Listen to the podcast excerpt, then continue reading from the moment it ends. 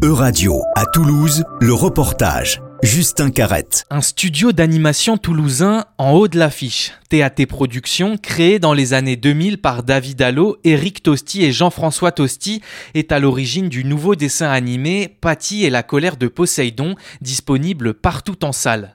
Au milieu des ordinateurs et des salles de montage, David Allo revient sur ce studio, Made in Toulouse. Donc ça fait une dizaine d'années que le studio euh, existe. Donc voilà, TAT Productions, on produit donc des, euh, des longs métrages et des séries. Et euh, on a donc un studio intégré, donc en fait on fait tout sur place.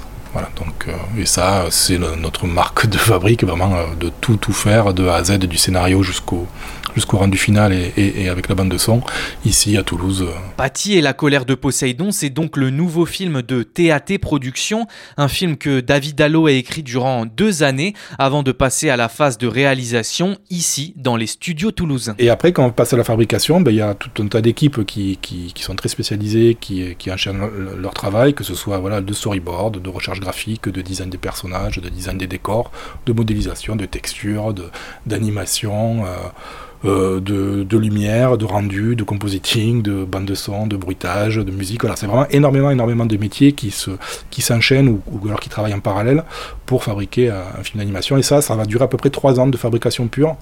Donc euh, voilà, on peut compter à peu près 5 ans de fabrication entre le scénario 2 ans et la fabrication elle-même 3 ans.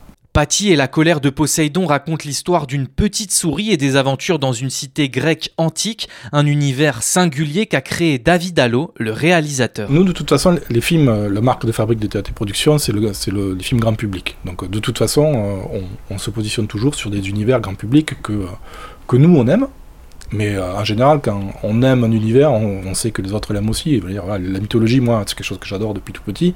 Euh, et je sais qu'il y a des milliers, des milliers, des milliers de personnes qui adorent la mythologie grecque. Donc euh, voilà, il n'y a pas trop de risque à, raconter une histoire dans cet univers. On sait que ça va, que ça va directement toucher des, milliers de personnes. Après, ce qu'il faut, c'est arriver à trouver des personnages, à créer des histoires originales aussi qui arrivent à toucher le grand public. Donc depuis les As de la Jungle, on sait qu'on a une écriture qui fonctionne pas mal pour le grand public, donc euh, voilà, euh, on mélange tout ça et, et, on arrive à quelque chose comme Pathie. Euh, euh, voilà, j'espère que, le, que j'ai de bons retours jusqu'à présent. J'ai fait quand même pas mal d'avant-premières et jusque-là, bon, le, le, les enfants, les parents sont plutôt contents en sortant, donc moi ça me fait plaisir.